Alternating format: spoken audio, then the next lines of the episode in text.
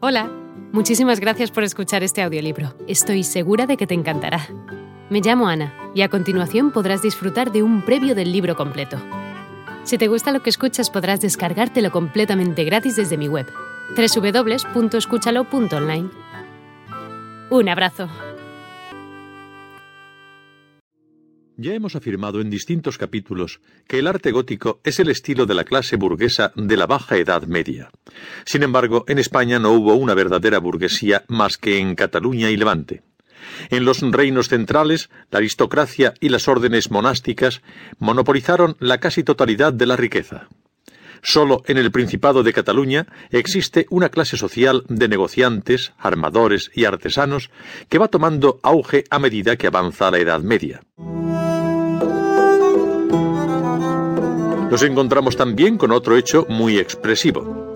La gran actividad constructiva de los reinos centrales corresponde al siglo XIII, cuando está sostenida por los grandes monarcas castellanos, Fernando III, Alfonso X, mientras que en el siglo XIV se hunde en un letargo arquitectónico ostensible es justamente la época de las disensiones y luchas hereditarias entre los sucesores de Alfonso el Sabio y más tarde la contienda de los Trastamara y la decadencia del poder central de Castilla.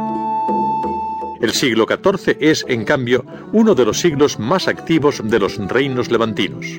Monarcas como Pedro III el Grande, Jaime II, Pedro IV el Ceremonioso, Juan I, desarrollan una política de extensión mercantil y militar por el Mediterráneo que ya había orientado Jaime I el Conquistador al finalizar su zona de reconquista peninsular. A lo largo de los siglos XIV y XV, los monarcas aragoneses dieron un gran impulso al desarrollo marítimo hispánico, y los más beneficiados con esta política exterior son los reinos de Valencia y Mallorca y el Principado de Cataluña. Está, pues, completamente explicado que el siglo de decadencia y luchas intestinas entre los castellanos sea el siglo de esplendor comercial de los levantinos. Este hecho se proyecta en la arquitectura de forma evidente. Mientras en el siglo XIII la dirección del estilo gótico corresponde a Castilla, con sus grandes catedrales de Toledo, León y Burgos, en el XIV es Levante quien va a coger las riendas del estilo y comienza a levantar o concluye las obras del gótico religioso más importante de su zona, como las catedrales de Gerona, Barcelona, Palma de Mallorca, etc.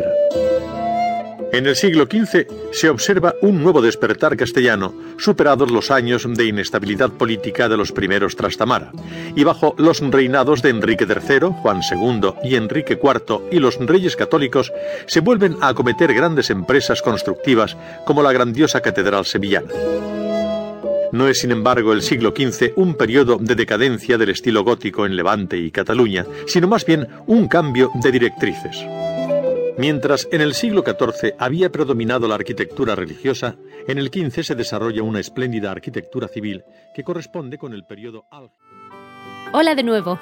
No está mal para ser solo una pequeña muestra, ¿verdad? Si te ha llamado la atención, recuerda que encontrarás este audiolibro completo y gratis en www.escúchalo.online.